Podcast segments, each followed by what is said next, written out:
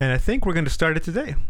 Yes, that new series I would like to call Perfect Moments. Mm.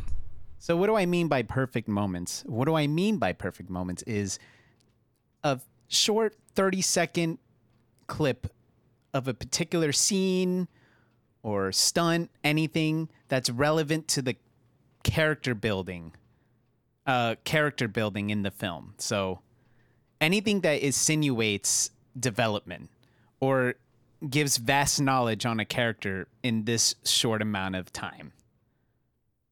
Sweet. And when you first mentioned this to me, I didn't know what I was going to do. I'm like, because you're a lot more of a film buff than I, and you like remember everything. I don't.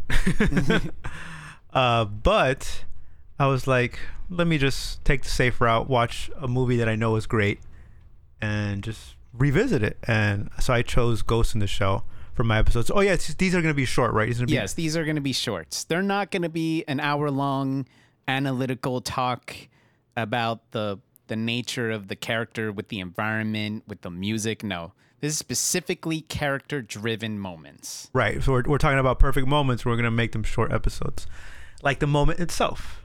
Exactly. So this may be a little longer since we had this little intro thing, but other than that, let's get into it. So yeah, so today will be your pick again, Ghost in the Shell, great movie. What year did it come out? 1998? 1995, actually. 1995. Yeah, the manga's from a little earlier, but 95 was when the movie came out in Japan, I believe. Breakthrough film for American audiences in terms of anime coming over overseas to America.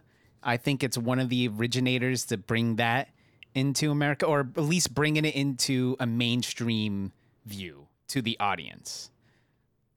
So the cool thing about this particular scene is, for someone who's never seen the movie, it starts off like the movie itself. The first 20 minutes are this badass Secret Service kind of like hidden government, like death squad, basically. Like some crazy chick getting naked and jumping off a building and shooting a guy, and then like people chasing, you know, like some hacker dude and shooting, and all these cool scenes. It feels like some crazy action movie. Like, this would be a sweet movie. It's a very flashy film. It is definitely a very flashy film. It's beautifully animated. This is when stuff was still hand drawn, I believe. Yes. But there's definitely a nice difference there between, you know, the very clean look of anime today, which is not bad, but there's definitely a difference there.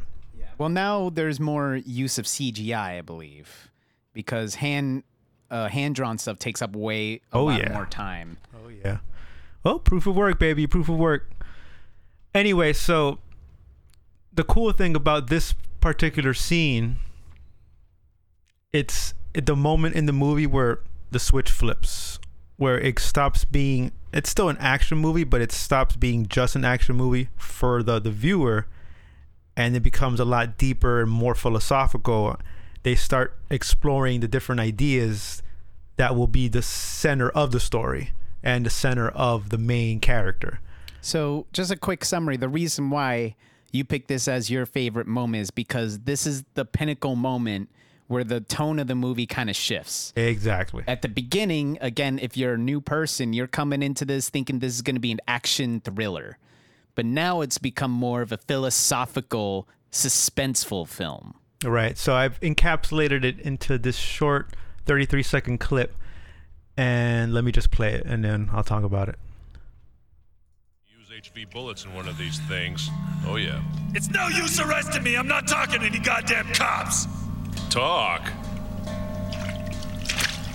And just what are you gonna talk about? You don't even know your own name, you stupid dickhead. Huh?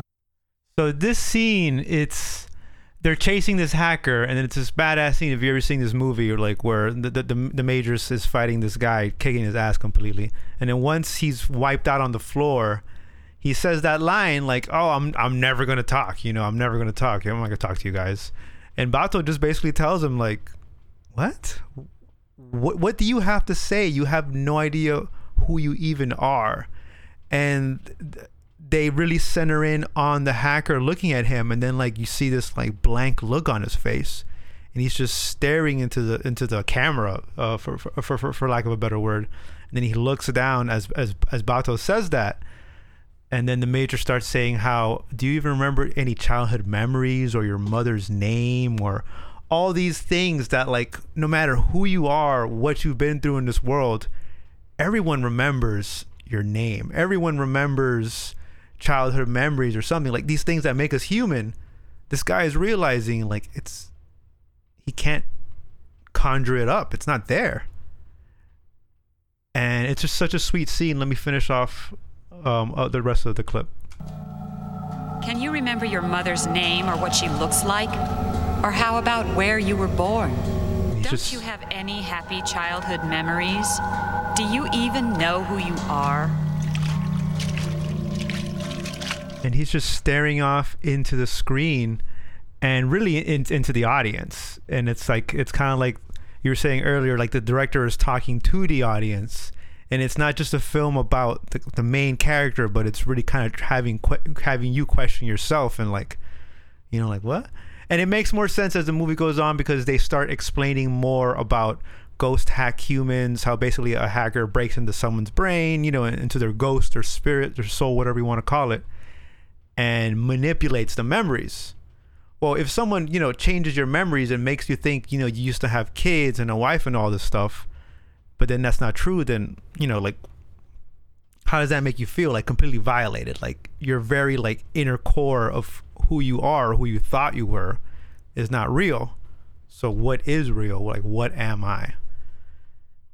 I would like to say this film, it has the common trope of a lot of cyberpunk-esque stuff, which made this a trope. Like, this is one of the films that put in these tropes for science, for cyberpunk. And one of those tropes is questioning your humanity. And one of my favorite films, Blade Runner, it's kind of the opposite, where they implant memories into androids so that they can control them. While in Ghost in the Shell, it's a literal controlling, like literally controlling in the sense of there being like essentially a puppet master, and they're forcing them to bend to their will. So it's two different levels of control with two different methods of using memory. So I just like to point that out to showcase how, again, Ghost in the Shell, Blade Runner, and other sci-fi or cyberpunk-esque film, they have that trope of questioning your own humanity, and the directors love doing that, pointing the question back at you. Right, because the overarching arching idea is that electronics and is exceeding at a crazy rate, faster than we've ever imagined. So at one point, are they going to take over us? Like, I was listening to this one live album, 1973, Rahsaan Roland Kirk, amazing freaking saxophone player. He plays like three saxophones at the same time. It's nuts. You gotta check it out. But he's a bit of a comedian too. Like he would like have the whole thing going, and he would like get with his like political views, and he's just trying to get like the whole audience going. And he's like making this joke, you know, like, a lot of you spent a lot of time plugged in, you know, you got to plug in for this and that. Soon, if you're not careful, they're going to have to plug you in just to make love, and the audience laughs or whatever. And this is 1973. He's saying this, you know, like, mm-hmm. He's absolutely fucking right. And like you were saying, like this is that theme of cyberpunk. Yes. I lost my train of thought. Hold on. So yeah, so that's the whole idea. It's just then, well, if we're slowly becoming more and more like computers, or computers are becoming more and more like us, at what point do they overtake us, if they overtake us? And if, you know, if they could think so much faster than us and everything, like, what is really the difference? So that's the whole point of this movie. She's still human because they used human brain cells, but the rest of her body is not.